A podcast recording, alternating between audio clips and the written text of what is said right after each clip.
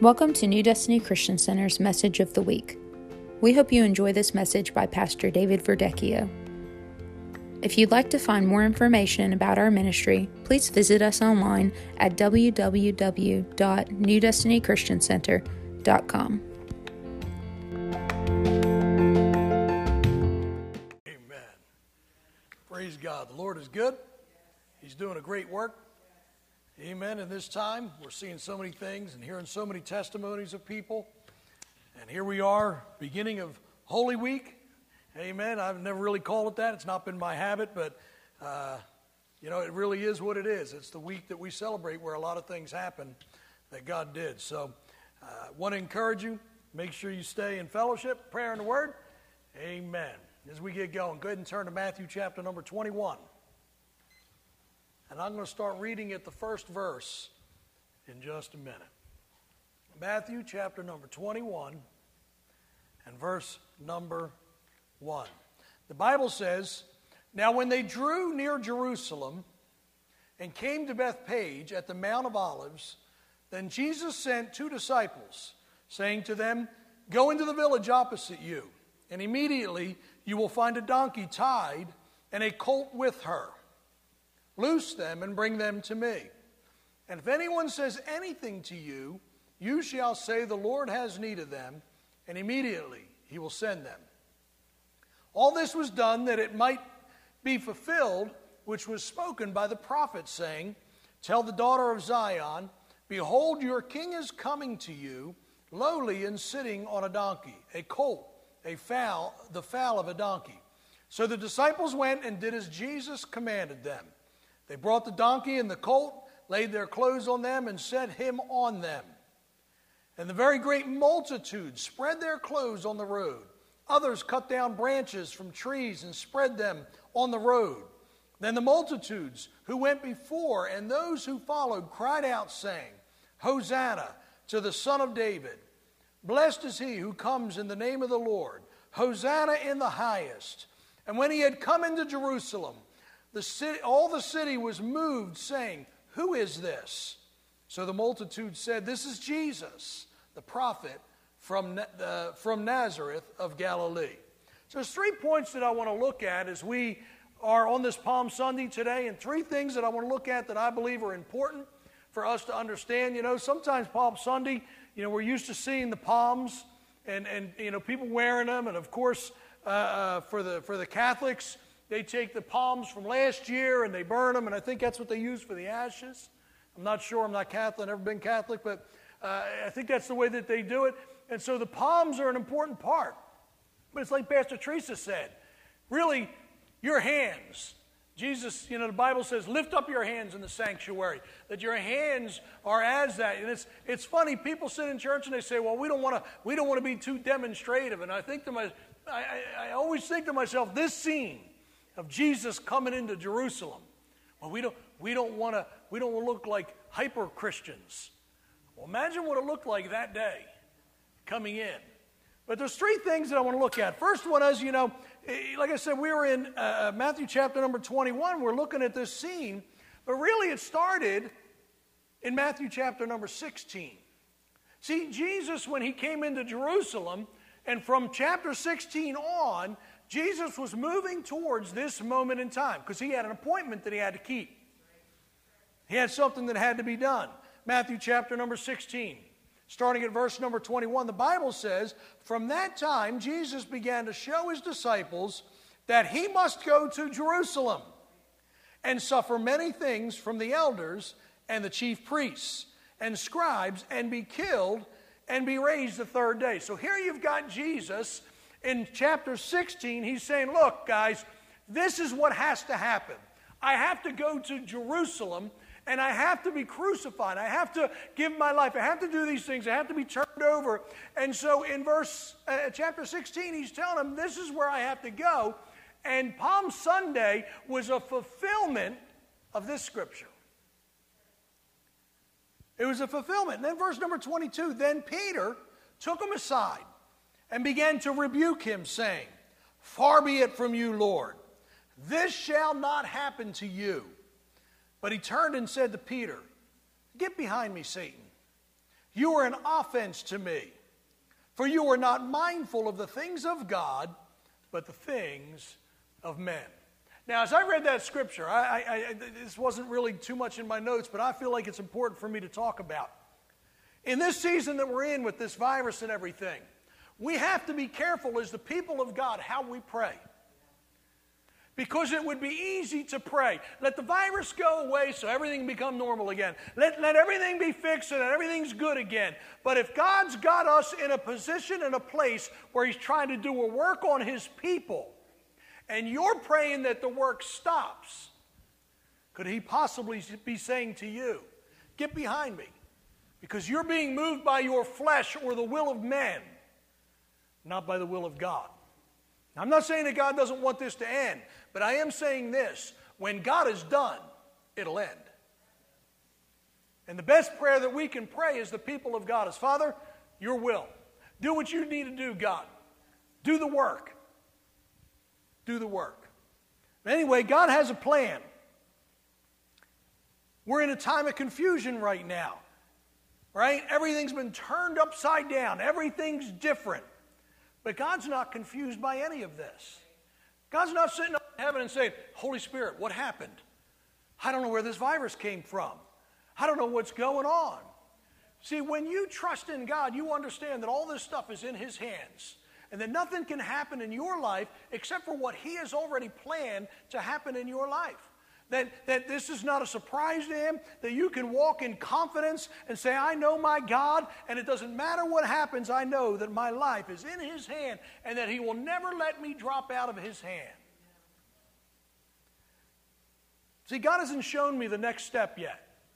I was talking yesterday and I was, I was saying how, you know, God will, will lead and He'll show His leaders what the next step is and what's going on. And God hasn't revealed that yet. He hasn't said, okay, I want you to do this. And so when you're in a place of when you don't know what that next step is because He hasn't revealed it yet, what do you do? You do what you know you're supposed to do and you wait for Him to, to speak. See, the worst thing we can do is step out and make all these big changes and, and say, well, this is what we're going to do when God is not telling you. See, my job as a pastor is to lead a congregation. And I can't lead you where God wants you until God says where He wants us. And so you need to be praying God, where do you need me? What do you want me to do? What, what can we do in order to uh, fulfill what God has for me in this time? See, Jesus sees much further down the road than we do. He's not looking at today, he's looking at what's coming tomorrow. He's looking at where we need to be. He's beginning to do the work in so many people that I talk to, even in New Destiny. There's people that God is speaking to and challenging and stirring in a different way in this season because when we get uncomfortable, it can cause us, if we're smart, to go into God and say, What is this discomfort? Why do I not feel uh, uh, uh, uh to be able to, to sit in your presence and be uh, comfortable in that presence? Presence. Because God wants to do a work, and He wants us to, to get stronger in what we're doing. Now, the second thing that I want to look at is that those who praised Him turned against Him. I'm going to read verses 9 through 11 again. Then the multitudes who went before those who followed cried out, saying, Hosanna to the Son of David. Blessed is he who comes in the name of the Lord. Hosanna in the highest. And when he had come to Jerusalem, all the city was moved, saying, Who is this? So the multitude said, This is Jesus, the prophet from Nazareth of Galilee. I can just, Gal- Galilee, not Galilee.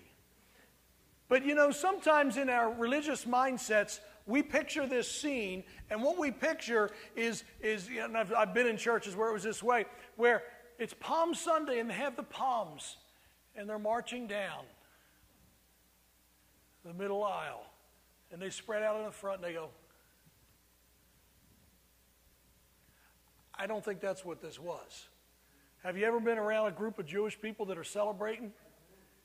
There was dancing, There was shouting, there was rejoicing. They had those palms up, man. They were probably looked like birds trying to lift off. They were, they were swinging, they were stirring, they were in there, they were probably spinning. They were excited to the point to where it says that they, they laid their clothing down in front of Jesus so that the donkeys that he was riding on wouldn't have to ride in the dirt. Could you imagine you've got your, your suit on for Sunday service, you're getting ready for the Sabbath, and they come, and Jesus is coming, and they took those things off and they put them down so that that donkey could walk across them.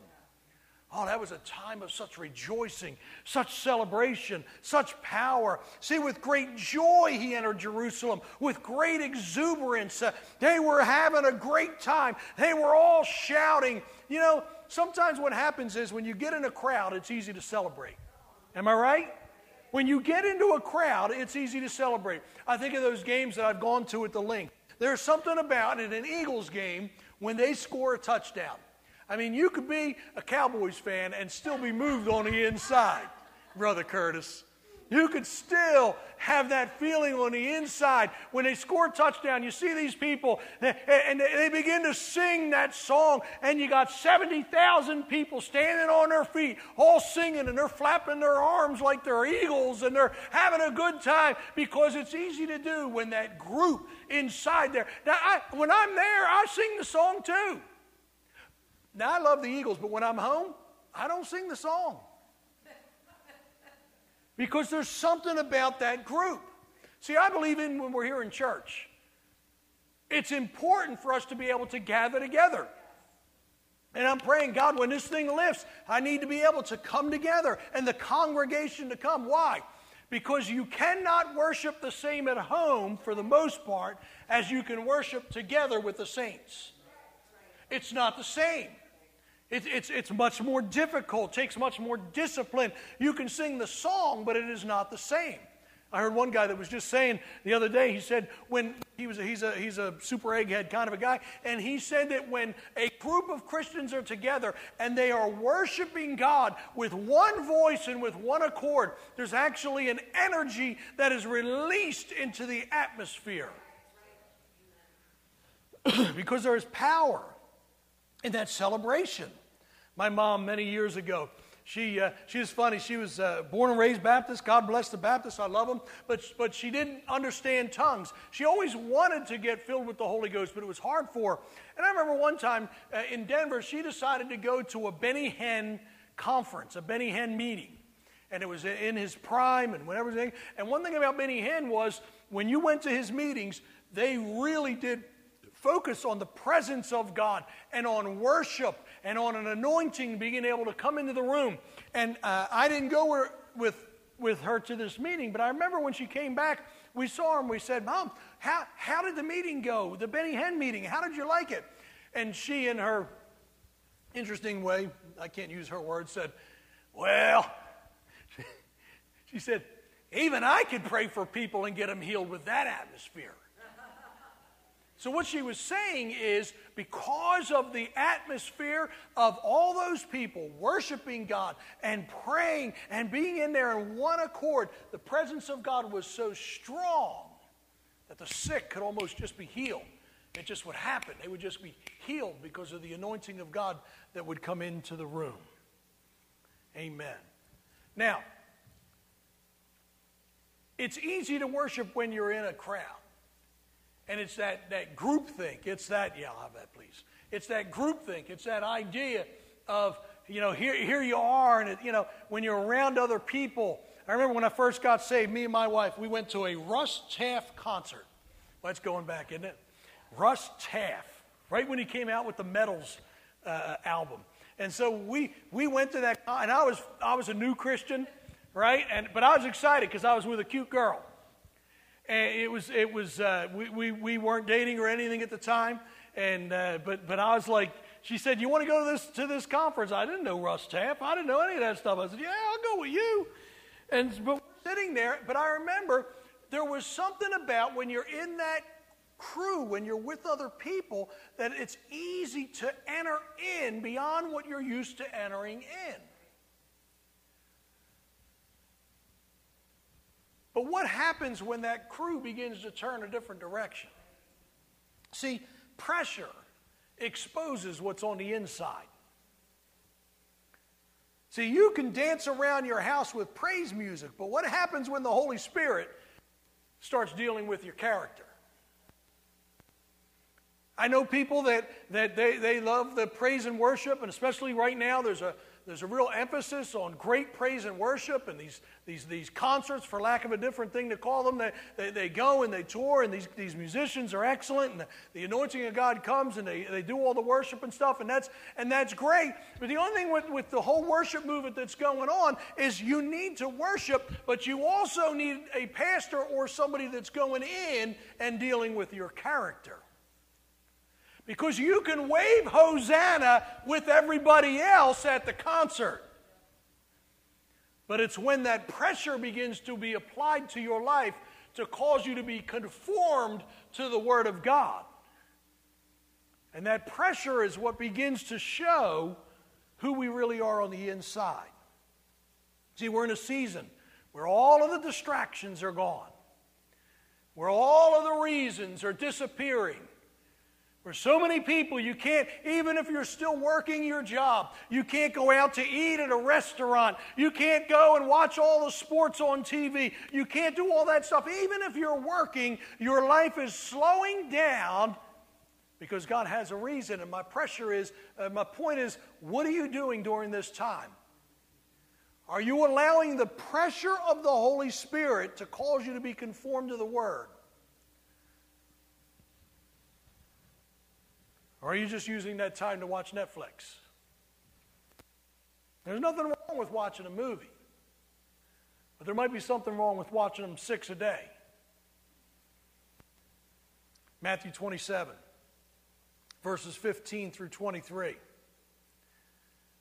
Now at the feast, the governor was accustomed to release to the multitude one prisoner, prisoner whom they wished. And at that time, they had a notorious prisoner called Barabbas. Therefore, when they had gathered together, Pilate said to them, Who do you want me to release to you? Barabbas or Jesus, who was called Christ? So here you have a scene where there's a festival that's going on, and they asked, Okay, we got this prisoner who's done all kinds of bad, who's, who's been noted as one that is not a good guy, and you have Jesus who you just celebrated on Palm Sunday, the one that you just worshiped coming into town. The one that you all said, Hosanna, Hosanna, that many of the ones that took their coat off and put it on the ground, eh, eh, you want Barabbas or do you want Jesus? To be released? It seems like it would be an easy question. Verse 18 For he knew that they had handed him over because of envy. See, he understood that because the religious leaders were envious of Jesus, that that's why they handed him over. So he went to the people and he said, Which one do you want? While he was sitting on the judgment seat, his wife sent to him, saying, Have nothing to do with this just man. For I have suffered many things today in a dream because of him. So his wife even said, I had a dream, and in that dream, it said, Don't touch Jesus. Don't mess with this man.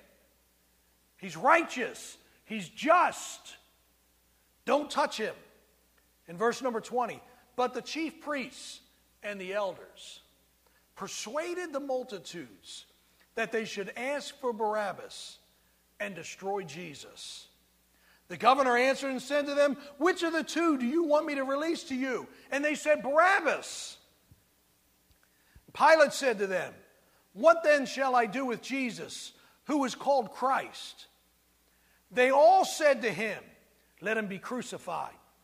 Then the governor said, Why? What evil has he done?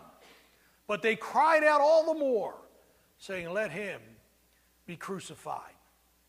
See, what will happen when the religious leaders begin to lead against what the Word of God says? What happens when the elders begin to say, We don't care what the Bible says, this is what we say? Because we're in a unique position right now in America where they're willing to step on the rights of the church to get what they want. These very same people who were waving their arms and dancing and shouting and joyous, a few days later said, We want Barabbas. See, when the crowd moves, do you move? Do you go from waving the palms and worship of the Christ and lifting your voice and lifting your hands in the sanctuary? That when they begin to say the problem with America today is the church, are you one that says, Yeah, I agree with that because the crowd has now moved in this direction? See, your Hosanna can turn into hate filled words. People think, no, I'm right with God because I come to church and I, I worship. And when I'm home, I listen to all of the worship music. I listen to Bethel and I listen to these. And so I'm okay. See, I'm so proud of the men right now because they're getting the word in them every day, those that are doing it. We're in Romans now, we're reading through the book of Romans. And it's so exciting to see the men that are doing it. Because when you get the word inside of you, then when something comes up, when somebody says something that is outside of the word, if you've put the word in you, you'll automatically say, That's not the word. I can't tell you how many times this week, and I don't know why, but I've heard these politicians and different people saying things like, God helps those who help themselves. It's a great saying, not a word.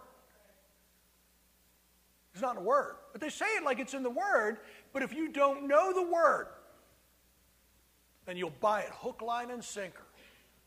How many times have you heard people say, money is the root of all evil? That's not in the Word. That's a misquote. Because the Bible says the love of money is the root of all evil, not money. It's the heart that's evil, not the paper.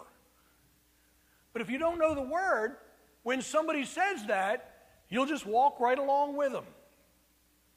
The other way to guard yourself is the Holy Spirit. The Holy Spirit is your guard against false doctrine.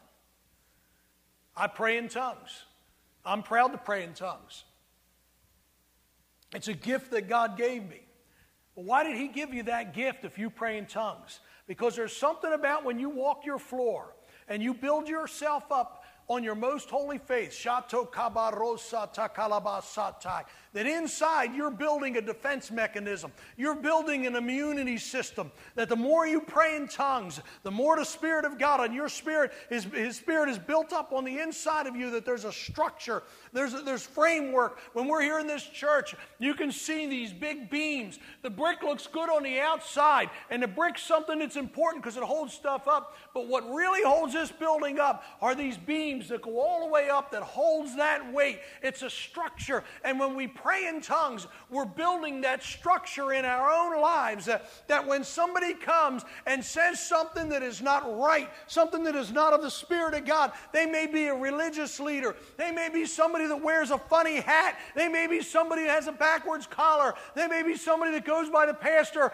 a prophet or teacher or pastor or apostle. But I'm telling you this when you pray in tongues, when you allow the Spirit of God to build you up on the inside that when something comes across your way that is not of God, the Holy Spirit on the inside will stand up and tell you, not that. That's why I pray in tongues. It's that inoculation. They're talking about they want to give everybody shots when they figure this out and they're going to make everybody take these shots. And when you pray in tongues, it is a shot, it is an inoculation against false doctrine. See, what will happen when social pressure begins to turn against the church? When the majority of people that go by the name of Christian begin to say these things are no longer right. What happens when the, the, the, the, church in general out there begins to say things like, if, if you don't marry homosexuals in your church, then you're a bigot? Will you have the authority on the inside to know that's not of God? See, I, am not prejudiced against people that are that are homosexual. I love them as much as I love anybody else. I, I, it, it's, they, I want them to get saved. I want them to give their lives to Jesus. But I'm not going to agree with a lifestyle that it's not right. See, we're a nation of laws. We've always been built on law. But in today's society, what they're beginning to do is put pressure on and say, we want people to use social pressure to control the masses. And they tell you what, you, what they want, and then people begin to go around and pressure people around them to do what they want them to do.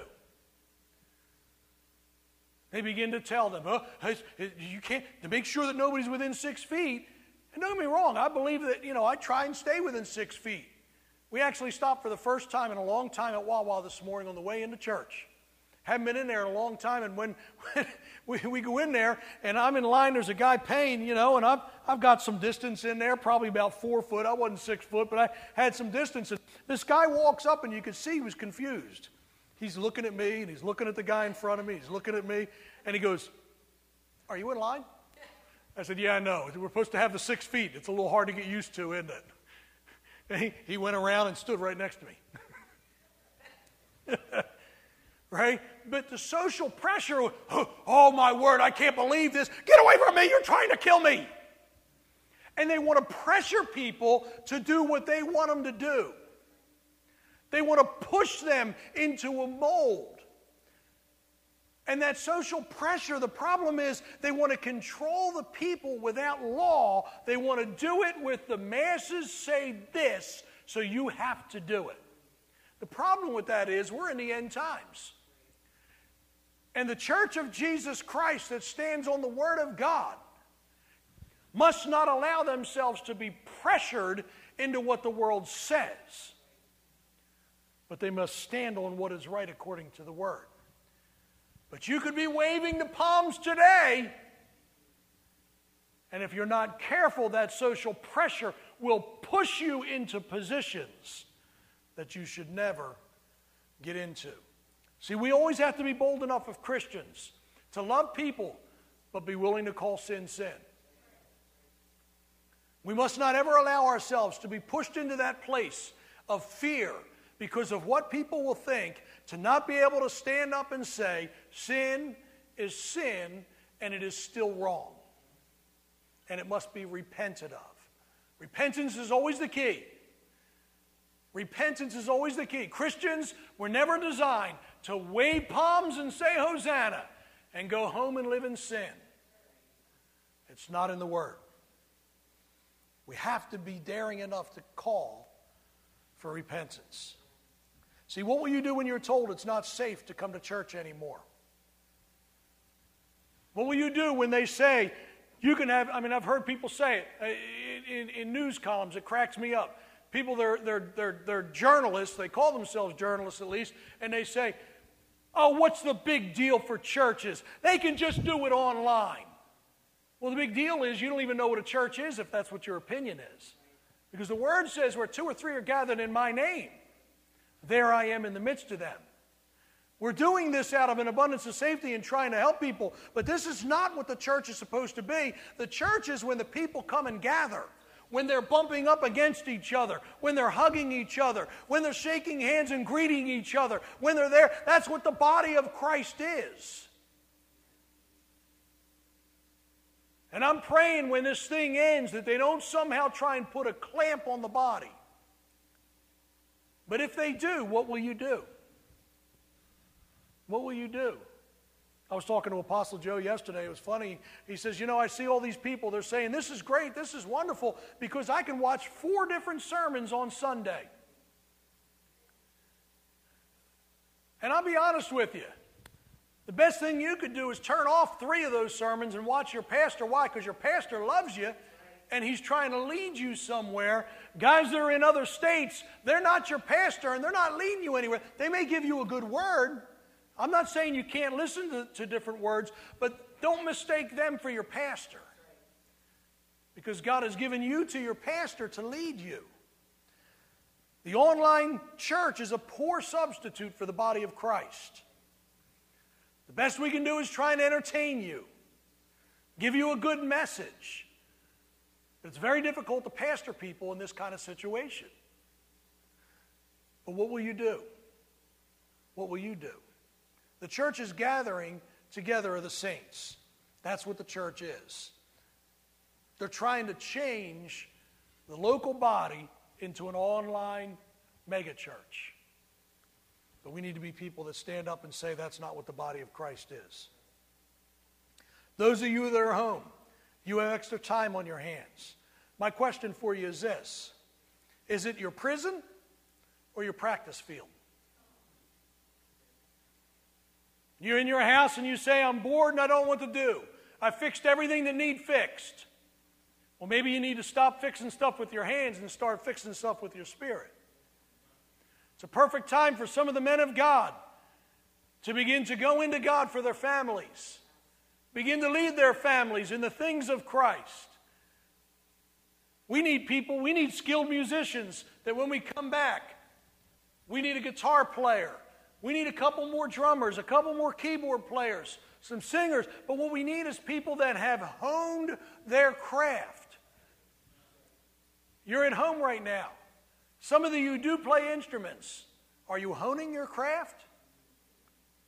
Are you working on? He said, "Well, I, I, I used to play the guitar when I was in high school." Well, pick your guitar back up, put on some worship music, and begin to practice.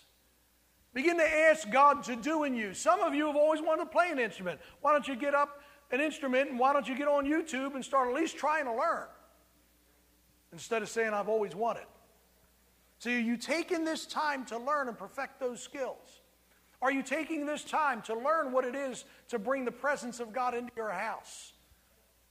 I remember when my son was young, in a period of time when he was struggling with some things in his life, I told him every night, I'm going to go down and you and I are going to sit and I'm going to read one book of the book of Proverbs to you because you need wisdom, young man.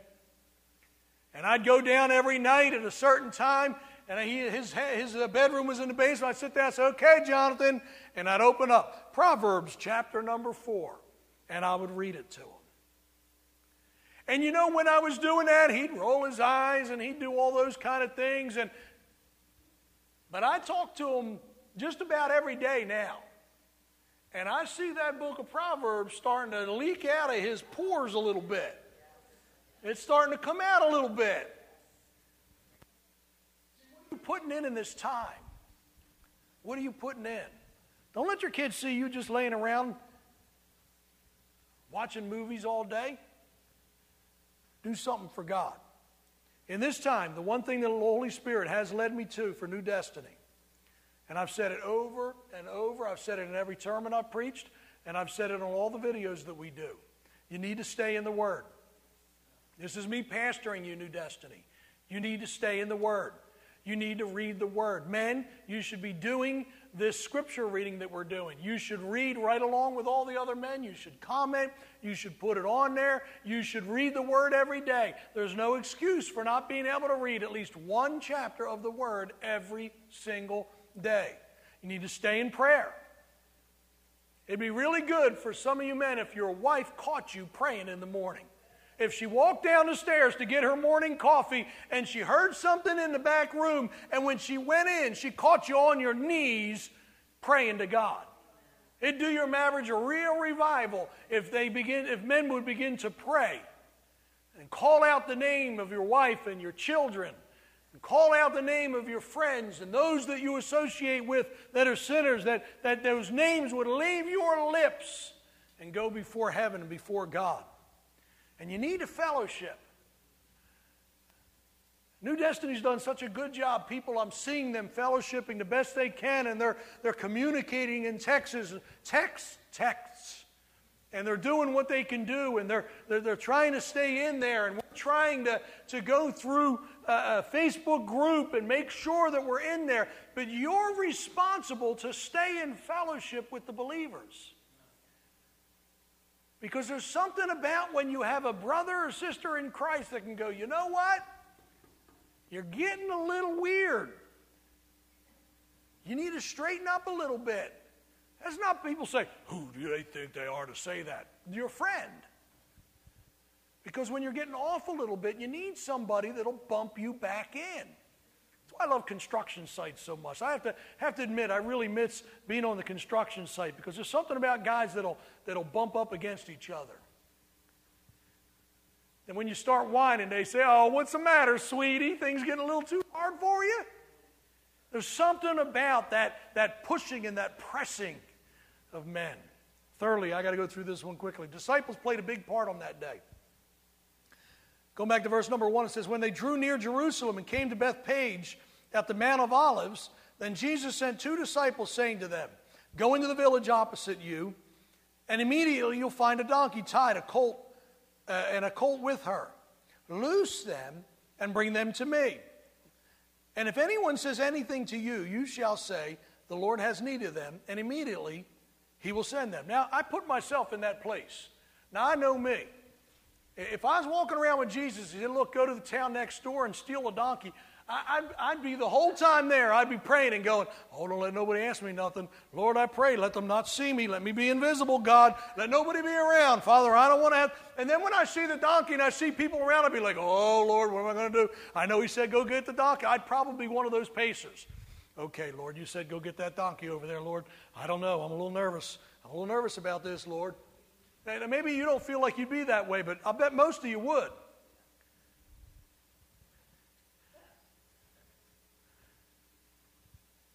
In verse number four, it says, All this was done that it might be fulfilled, which was spoken by the prophet, saying, Tell the daughter of Zion, Behold, your king is coming to you lowly and sitting on a donkey, a colt, the foal of a donkey.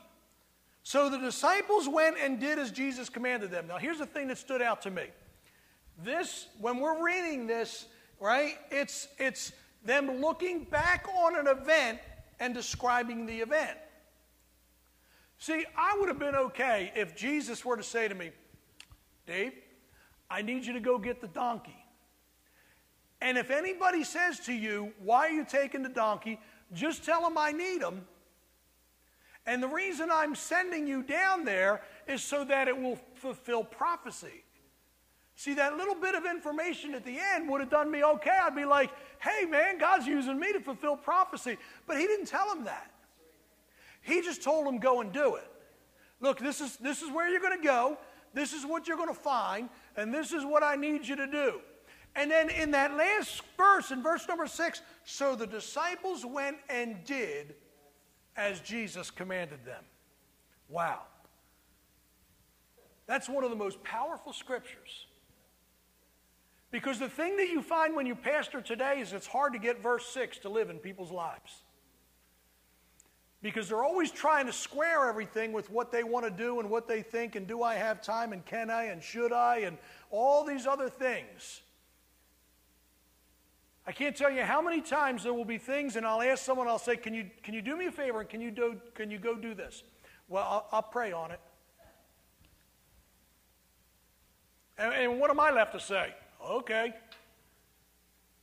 But you can't move an army on when you say I'll pray on it, what you're really saying is, let me check my calendar and I'll think about it. It just sounds better to say I'll pray about it and see what the Holy Spirit says. And I'm getting down in there a little bit, a little bit of broccoli on a Sunday morning. See, small steps of obedience, obeying the Holy Spirit, are not small in the kingdom. Sometimes I think that it's the small things that we do that are going to add up more in eternity than we realize.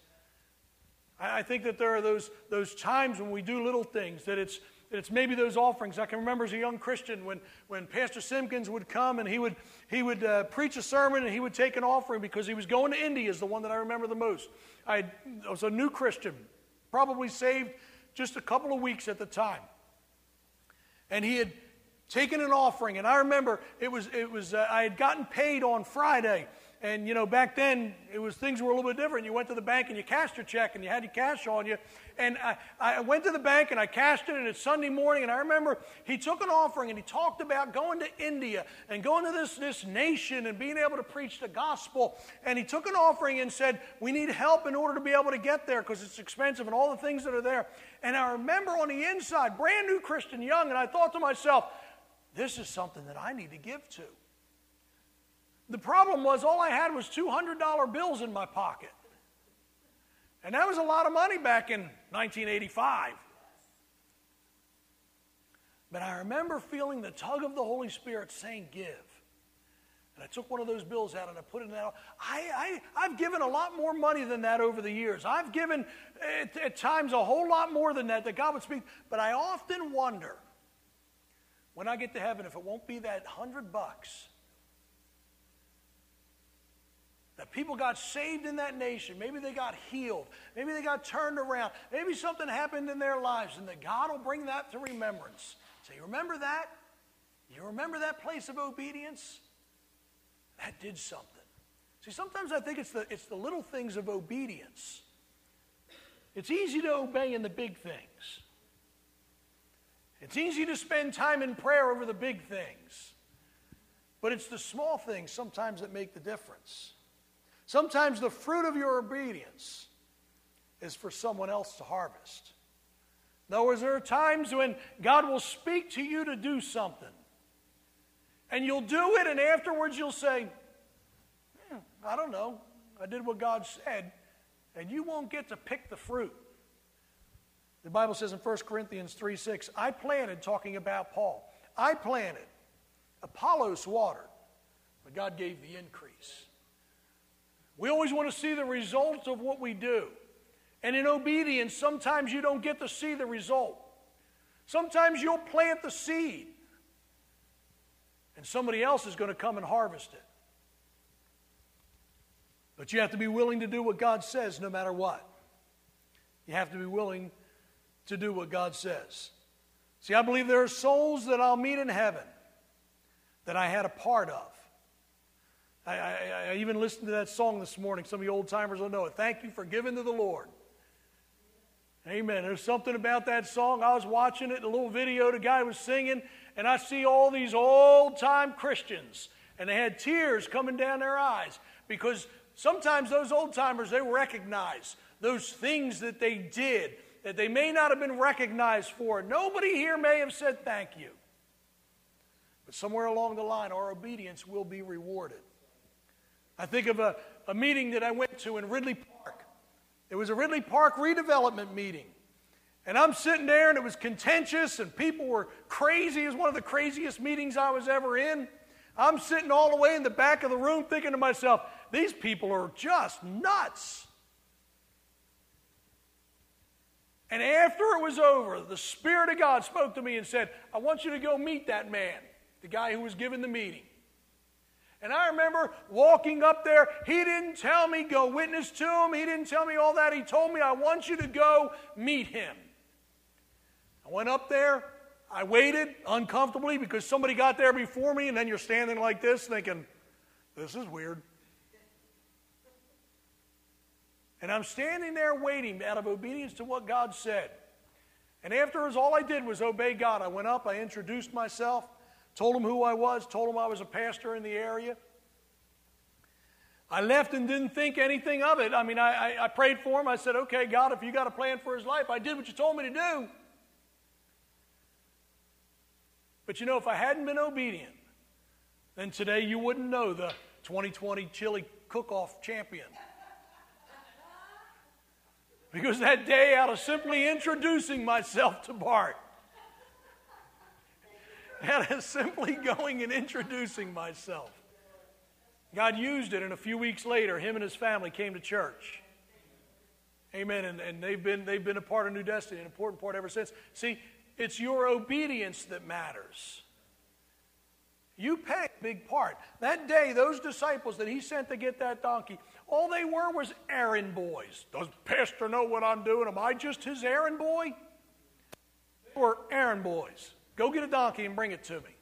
But because they obeyed, that day, the Savior came into Jerusalem with the palms waving and the people shouting, Hosanna. So you're important. The decisions you make and what you do, they mean something.